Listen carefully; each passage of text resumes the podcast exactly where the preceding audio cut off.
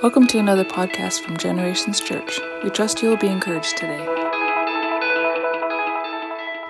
Well, we are part three of our series, Come Alive, which obviously has been our Resurrection Sunday series. We've been building up to this very point. And uh, I hope that this morning the message kind of hits you from a more, from maybe a less traditional point of view. Um, it's been a long time since I've spent Easter Sunday in a different church than this one. Uh, and so I don't really know what's going on in, in most other churches, but um, I presume we usually talk about Resurrection Sunday and Mary and the ladies going to the tomb to anoint the body of Jesus and finding uh, that the stone was rolled away. He wasn't in there. They thought they bumped into the gardener. Turns out it was actually Jesus. Uh, just an incredible and miraculous story, but I want to bypass that today. And, and not that it's lacking in importance in any way, but I want to bypass it because the greatest resurrection that takes place post Jesus' resurrection is actually the resurrection of every human heart. And the title of today's message is Come Alive Hearts. The whole purpose of the cross can be summed up in a statement that would go something like this The reason that Jesus came, yes, was for our sin, yes, was because we were separated from God, yes, to a, a, whole bunch of theological and doctrinally correct things. But the reality is, Jesus came first and foremost, and in the end, ultimately for the resurrection of a human heart. That's what he came for. Because it was the spirit of mankind that died in the day they sinned. And we were born in sin, the Bible says. We're shaped in iniquity. We can't really help it. It's our nature that we're born with since the fall of man. And in all of that, somehow God has had this plan all along for redemption, for reunification, to make us right with Him, to allow us to meet the standard because of what Jesus has done for us. And I, I know that you get a healthy shot of that every Sunday here at church. But I really want you to consider this morning the message of all Scripture. What does it mean that Jesus came to seek and save those who were lost, other than he came to seek and save not only those who are lost, but those who are dead, who are spiritually gone? Uh, if we had a, an English word that would maybe closely or most closely resemble the, the kind of the picture the Greek would paint about being alive but dead because of sin, it would probably be the word zombie. Now, let me be clear theologically, doctrinally, I am not saying that there is a Greek word for zombie in the Bible. I'm not saying that. Uh, but if we had to, if we had to kind of pick a word that would maybe reflect what it looks like, what, what kind of a creature it is that we are before this miraculous metamorphosis that takes place because of the cross, it would have to be the zombie. And so Jesus came to resurrect hearts, to take that which was dead and make it alive, to create something new out of something that was old and full of decay. That's what's been happening for the last couple thousand years in humanity. Jesus has been reviving hearts in every nation of the earth and every generation that is in the earth. He's done the same thing again and again. He's done this for you and for me, and He's done this for our children in the future. So I want to share with you this morning from the book of Luke. And it's a story that if you've been in this church a long time, you have heard me share over and over again because I actually love the story of the two men who were traveling on the road to Emmaus on that Sunday morning that Jesus rose from the dead. And if you want to look with me on the screen or if you have your Bible with, please turn to Luke 24. And behold, two of them were going that very day, Sunday, to a village named Emmaus, which was about seven miles from Jerusalem. And they were talking with one another about all these things which had taken place.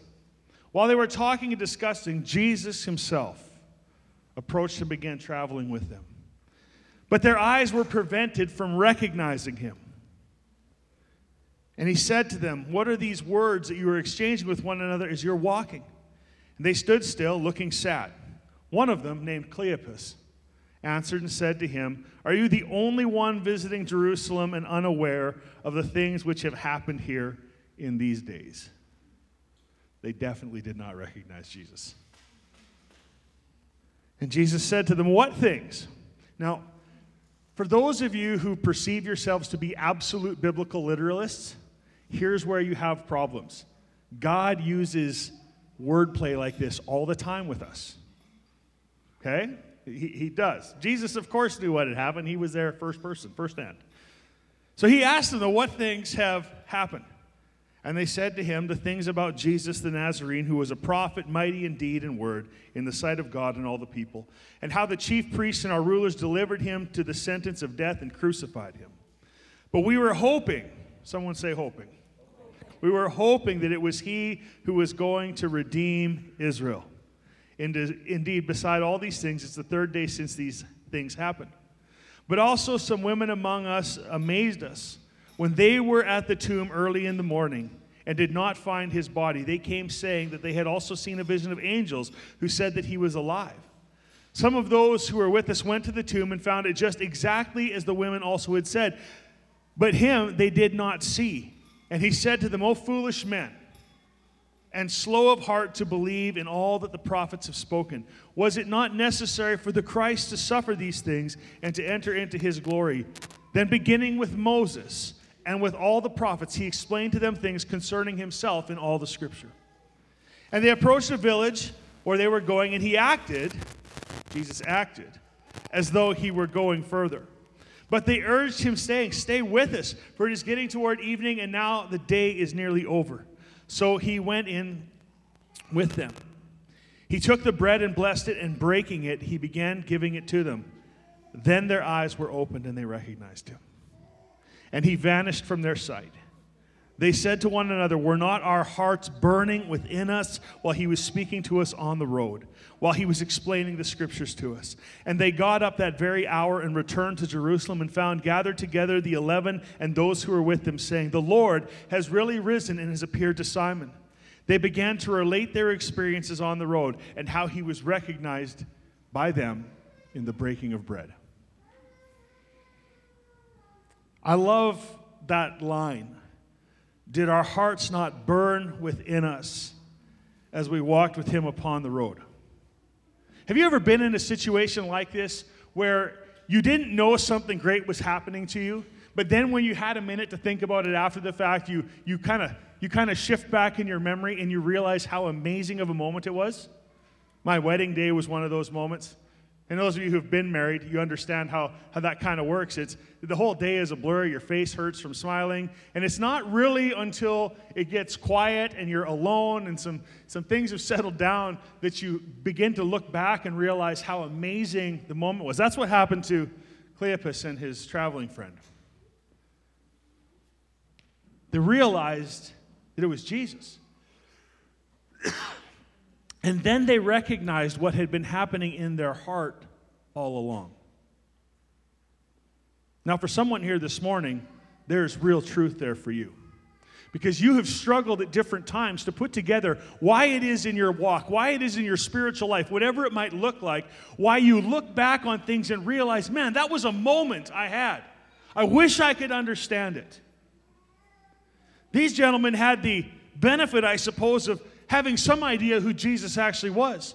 Presumably, they had been around his teaching. Maybe they had been around his disciples. After all, they did know where to go in Jerusalem to find those disciples who were, for all intents and purposes, in hiding. That burning, that drawing, that realization that they had just been with the risen Jesus consumed them. It overwhelmed them. It, it, it, gave them a sense of urgency because they hurried back in the end to go and find the disciples and the women who were with them. But I don't want something to be lost on you again.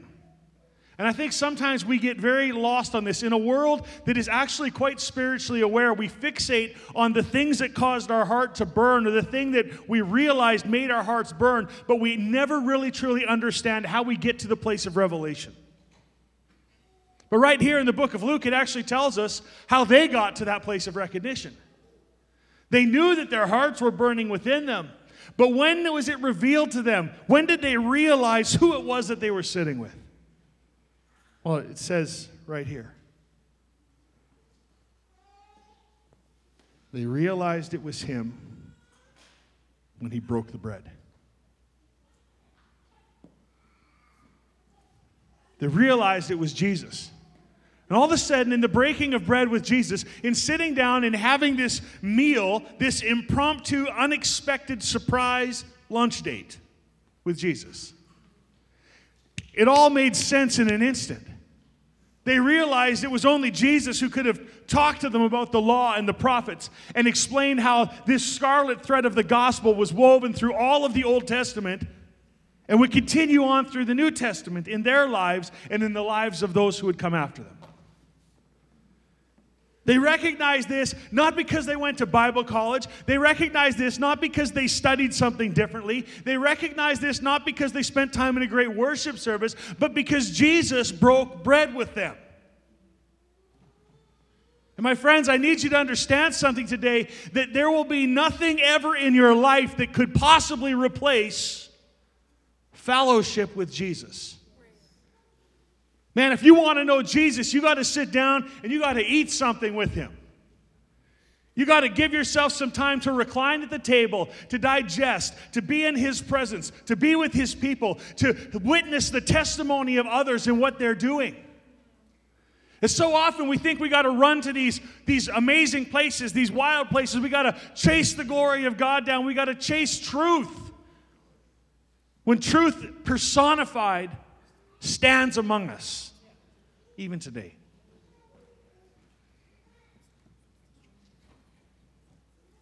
Some of the greatest experiences of your life are going to happen over food. Do you realize that? It's true. From the time you were born until the time you die, some of the greatest moments of your life are going to happen over food. Now, that's not a justification to you know, eat 6,000 hot wings and be sick all night. That would be gross. But just think about it with me for a second. I mean, none of you remember your first meal, but I assure you, you were hungry and it was good for you. Food's important to us. And I hope that we all have the privilege of still remembering our last meal. I do.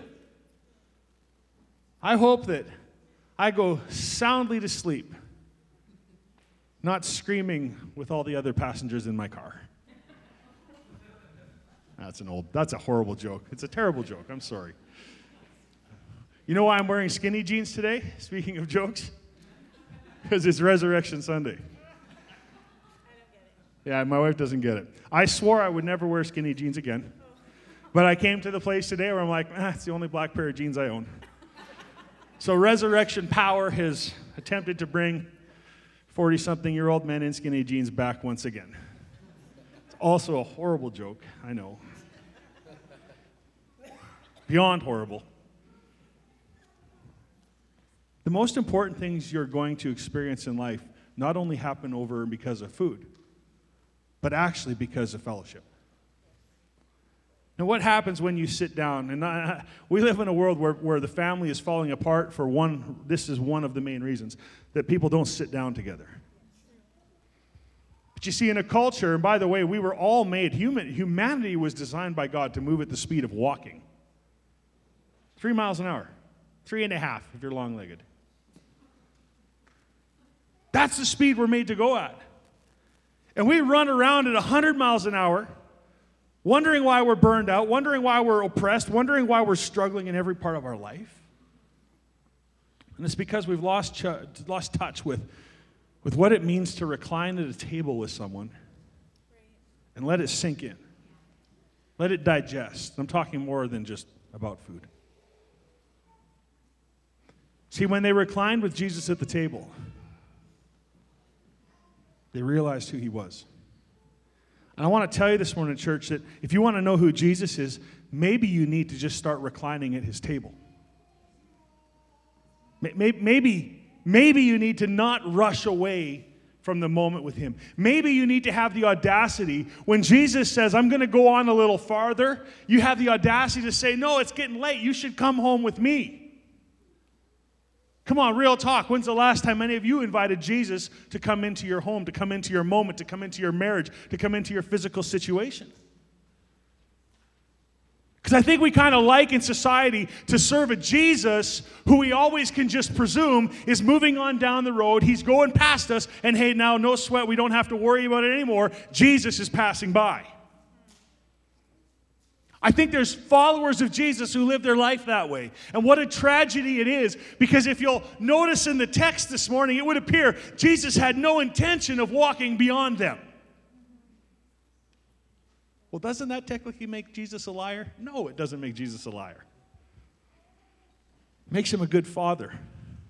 Because how many times have I pretended with my children that I was going to do something that I knew darn well I wasn't going to do because I knew it would bring them great joy?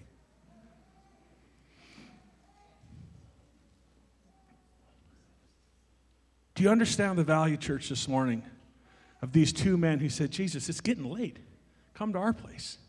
Well, they didn't say Jesus, they didn't know it was Jesus still the act of hospitality.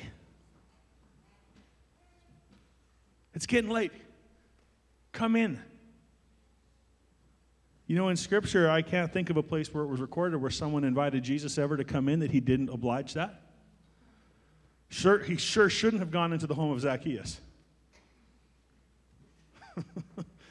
that really pissed off the religious people. And the word pissed off sometimes frustrates religious people today.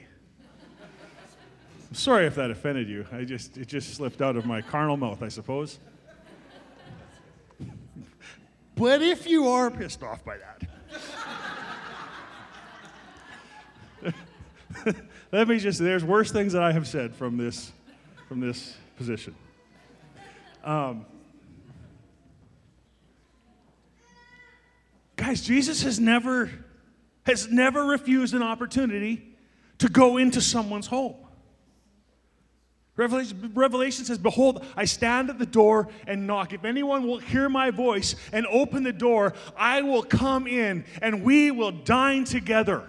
This idea of Jesus not wanting to pass your home by, but wanting to come in and kick back at the table, to recline with you, to wine you, to dine you, to spend time together in his presence so that you can realize who he is, is the fullness of what he came to do. And this whole world seems to want to believe in the Jesus that just passes by. You know why? Because it's a lot easier to worship a Jesus who passes by. A Jesus who passes by might overlook your sin. A Jesus who passes by might not notice the thing that brings you shame, therefore, maybe you think you'll feel less shame. That's not really how it works, but it is how people think. A Jesus that's just going to pass by leaves us with plenty of room for excuses when a miracle doesn't happen that we really thought would happen. A Jesus who passes by leaves us all sorts of room to do or assume whatever it is we want. I just got to tell you today that that is not the Jesus of the Bible. That is not the Jesus of North American religion. Because the Jesus of Scripture, Jesus Christ, the true Son of God, Jesus Christ, who the book of John says is with God and was God in the beginning as the Word became flesh, all of those books of the Bible agree that Jesus will not pass by a home that invites him in. He just doesn't do it. Well, you don't know what I've done. You're right, I don't know what you've done. Well, what if Jesus knows what I've done? Jesus does know what you've done. Duh. Well, well, what? Well, well, I have reasons. I know you have reasons. They're just not good reasons. Yeah, but yeah, I know about all your yeah buts. I have some of those too. Don't let this be lost on you this morning, church. That Jesus does not walk by the home of the willing. In fact, he makes room. He makes room in his schedule to stay. I don't know what else resurrected Jesus had to do that day. I don't know if he had an itinerary. I don't know that it would matter being in a glorified body, no longer bound probably by space and time, since those things are subject to him through creation, which he is responsible for. I don't know what his itinerary was, but what I do know is that he stopped and he went in And because he came in at their invitation, they realized that they were speaking with Jesus. And that, my friends, brought their hearts to life. Did our hearts not burn within us as we walked upon that road? Some of you this morning might be sitting here and your hearts haven't burned for a long time. I got to tell you, it's pretty easy. Be in the presence of Jesus. Like earnestly be in the presence of Jesus. And open up your heart to hear what he has to say. Your heart will begin to burn too.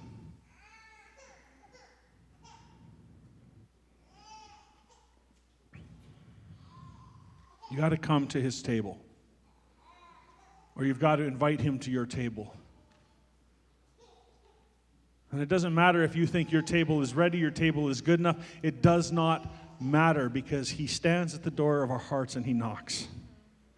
And says, If anybody hears me, if anybody will open that door, I will come in and we will dine together. And what I know from the book of Luke is that if you begin to dine with Jesus, you will know who Jesus is. The story continues in verse 36. While they were telling these things, he himself stood in their midst and said to them, Peace be to you. And they were startled and frightened and thought that they were seeing a spirit, a ghost. And he said to them, Why are you troubled? And why do doubts arise in your hearts? See my hands and see my feet, that it is I myself. Touch me and see, for a spirit does not have flesh and bones as you see that I have. And when he had said this, he showed them his hands and he showed them his feet. And while they still could not believe it because of their joy and amazement, he said to them, Have you anything to eat? Here Jesus goes again. Having trouble believing in me, says Jesus. Do you have anything to eat? Do you have any bread? Do you have any fish? Now, the wise and scholarly among you are going to realize something. Wait, there was something else that Jesus did that has something to do with bread and fish to prove who he was. Was the miraculous feeding of 5,000 men plus women and children with two little fishes and five loaves of bread. If you went to Sunday school, you know the song. Guys, it's not an accident, just so you know, that Jesus once again is revealing himself to people in the breaking of bread and in the breaking and eating of fish because when he did the miracle and fed the 5,000, what he was emphatically making a statement about was his ability to be provision for anyone who put their faith in him. And it's not an accident that he chose, you know what, I'm going to sit down with these two guys and we're going to have bread together. And, then, and for my next amazing miracle, feat slash a miracle is a miracle. For the next amazing thing Jesus is about to do, I'm going to, I'm going to have fish. Because I'm still the same Jesus that can provide for all your needs, whether you be five or 5,000.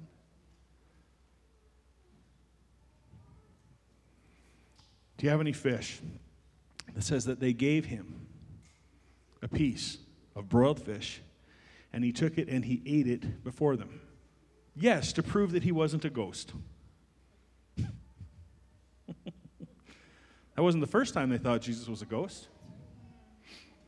Now he said to them, These are my words which I spoke to you while I was still with you, that all things which are written about me in the law of Moses and the prophets and the Psalms must be fulfilled. You know, there are thousands of prophecies, thousands of prophecies in Scripture, and Jesus fulfilled every one of them. That is miraculous. And it is also evidence. Then he opened their minds to understand the scriptures. Once again, hear me, church. What has happened? He has come in. It's been a surprise, but he's come in.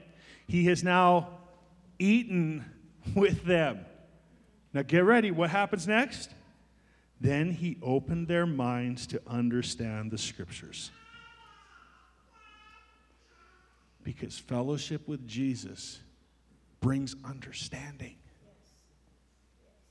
It brings awareness. It brings, it brings the ability, the faith to accept and understand what the Bible is saying about him. He said to them, Thus it is written that the Christ would suffer and rise again from the dead the third day, and that the repentance for forgiveness of sins would be proclaimed in his name to all the nations, beginning from Jerusalem. You are witnesses of these things, and behold, I am sending forth the promise of my Father upon you, but you are to stay in the city until you are clothed with power from on high. So, church, what we see when Jesus appears in Jerusalem after he appeared on the road to Emmaus and then disappeared from the home, he now reappears in Jerusalem to bring the message that when we spend time together, I'm going to eat with you. I'm going to reveal myself to you. And then you're going to understand me. He instructs them to stay in the city. Why did Jesus do that? because fellowship is important. Fellowship is that important. We do church for what? Two hours on the long Sundays? I'm only 26 minutes into a message so far. By, by my traditional rights, I have another 34 minutes easily. Listen,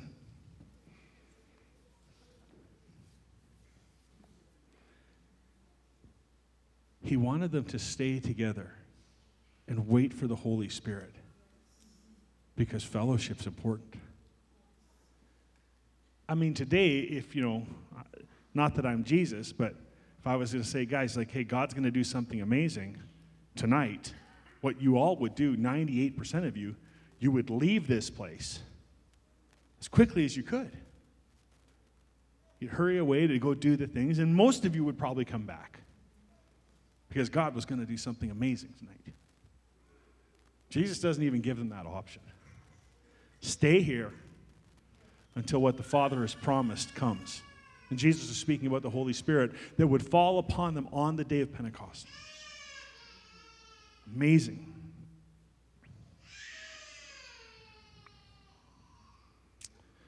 I want you to understand this morning, guys, that you cannot replace time in Jesus' presence with anything else. You cannot replace it with anything else. You can try reading books, you can try listening to worship music, but if you are not entering and moving into and being in the presence of Jesus, your spiritual life will always be cold. Because it's the time with Him that makes your heart burn. It's the time in His presence it's the time of wonder in hearing what he has to say, to listening to the testimony of others, to building faith, to borrowing faith, to sharing faith. All happening in the wonderful structure of fellowship. Breaking bread, having some broiled fish.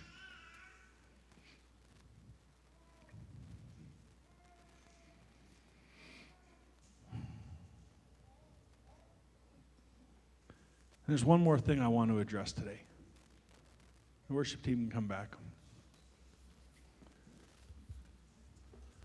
There's a question that kind of has an answer that everybody knows.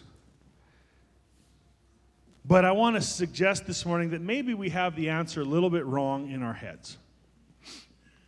Here's the question What is it that put Jesus on the cross? What is it that put Jesus on the cross? I was working with some young adult guys on some singing. We're singing an old hymn.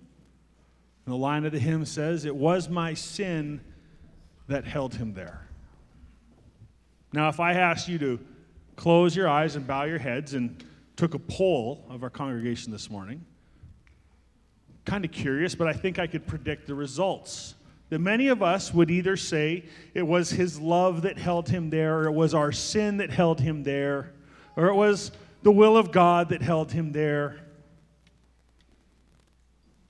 I just need to share this with you because I think it's a point worth making as we consider resurrection today. What is it that kept Jesus on the cross? The answer is Jesus. Jesus put Jesus on the cross. Well, Pastor, that doesn't sound right. It was the Jews or the Romans or political powers or yeah, all of those things were a part of the part of the whole scene. But here's the evidence John chapter 10, verse 17 and 18. For this reason, the Father loves me because I lay down my life so that I may take it again. No one has taken it away from me, but I lay it down on my own initiative. I have authority to lay it down, and I have authority to take it up again. This command I received from my Father. What put Jesus on the cross? It's not a what, it's a who. And the answer is Jesus did. My friends, this is important. Because if Jesus can lay his life down and take it back up, he also has authority then to take up your life. He also then has authority to take up your life. Your heart can come alive on the authority of His word because He has the authority both to lay down and take up life. Some of you are going to realize tomorrow or later today how valuable that is to your faith. His own initiative, his own will, his own initiation, his own plan, his own authority. Yes, our sin created the need for a Savior. The absence of perfection created a need for God's redemption in our lives. It brought death into the world. In the day man sinned, no doubt about it, death came into the world. But in the moment that Jesus laid his life down and took it up again, eternal life came back on the table for you and I. Now, hear me. There is only one way. There is only one way that a human being can experience the fullness of life in this world and the fullness of life in the eternal to come. And that is simply to put your faith, your hope, your belief, your trust, your future in Jesus and Jesus alone. The Bible very clearly states that there is only one name under heaven by which men can be saved, and that name is Jesus. There is only one Lamb of God who was a perfect sacrifice for your sin and mine, who went to the cross, who willingly laid down his life so he could take it back up again on the third day, thereby paying for your sin and mine and holding for himself the keys to sin and death. Jesus. There is only one whoever stood out of the waters of baptism where the Father opened the heavens to say, This is my one and only Son, and I am so pleased with his perfection. He's the only one the Bible makes the claim is worthy to open the scroll. He's the only one whose blood is pure enough to redeem mankind. He's the only one whose name carries the authority to erase past and to speak life into futures. It's the name of Jesus. And wherever you're at this morning, my prayer for you is that your heart would come alive to the powerful name of Jesus. My friend, I don't care if you are churched or unchurched, if you have a relationship with God, if you don't have a relationship with God, we all come by the same way by the same truth, by the same life into God's kingdom, into relationship with the one who created us. How does one put their faith in Jesus? Well, in the simplest terms, I'm going to say it to you the way we've always said it to our kids. What you need to do is make Jesus your boss. I know that's profound. It's actually not profound at all. You need to make Jesus your boss. That means submitting your will to Him not so he will destroy you, but so that you will actually know what abundant life is. Because Jesus promised that when I come, I come so that you will have life and have it most abundantly.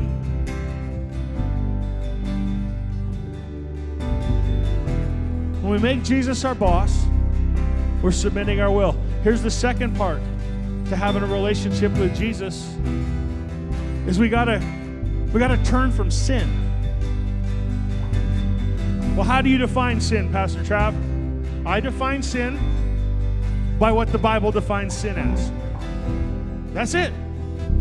I don't have to think hard about it. I don't have to search long and hard for it. I define sin by what the Bible says it is. You can start with 10 commandments. By the way, you and I have each broken every single one of them. If not in the flesh, certainly in our hearts. And by the way, God's not looking on the outside of you, anyways. He's always been looking at your heart. God is not nearly as concerned with redeeming the outside of the man as he as he is with the inside of a man. Because while man looks on the outside, God is looking on the heart. So we need to make Jesus our boss and we need to turn from sin. That's it. Once you come to that point, now you get to recline at his table and find out what it's like for your heart to burn within you because you begin to realize everything that he said is true. That every promise he makes will come to pass. That every prophetic word that was ever spoken about him has come to pass or eminently will come to pass. We're going to sing one last song because that's what we always do here at Generations Church. And we don't do that to manipulate your emotions at all, but just to give you a moment to consider and ask this very important question. And that question should sound something like this Holy Spirit, what do you want me to do with what I've heard today? Because lots of people aren't taking any time other than this time to ask it. So, your question, church, is Holy Spirit, what do you want me to do with what I've heard today?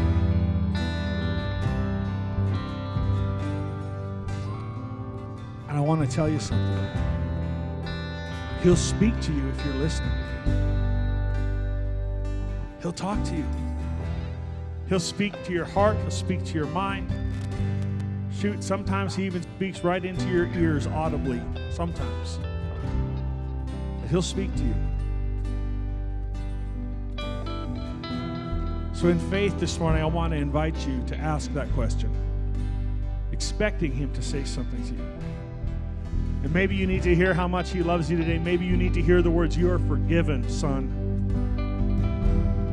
Guys, it all comes together when you take time at His table to break bread and realize who He is. Thank you for joining us in another podcast from Generations Church. If you enjoyed listening today, please subscribe to our podcast channel to get a new one each week. For additional information or to partner with us, please check out our website at www.genchurch.ca.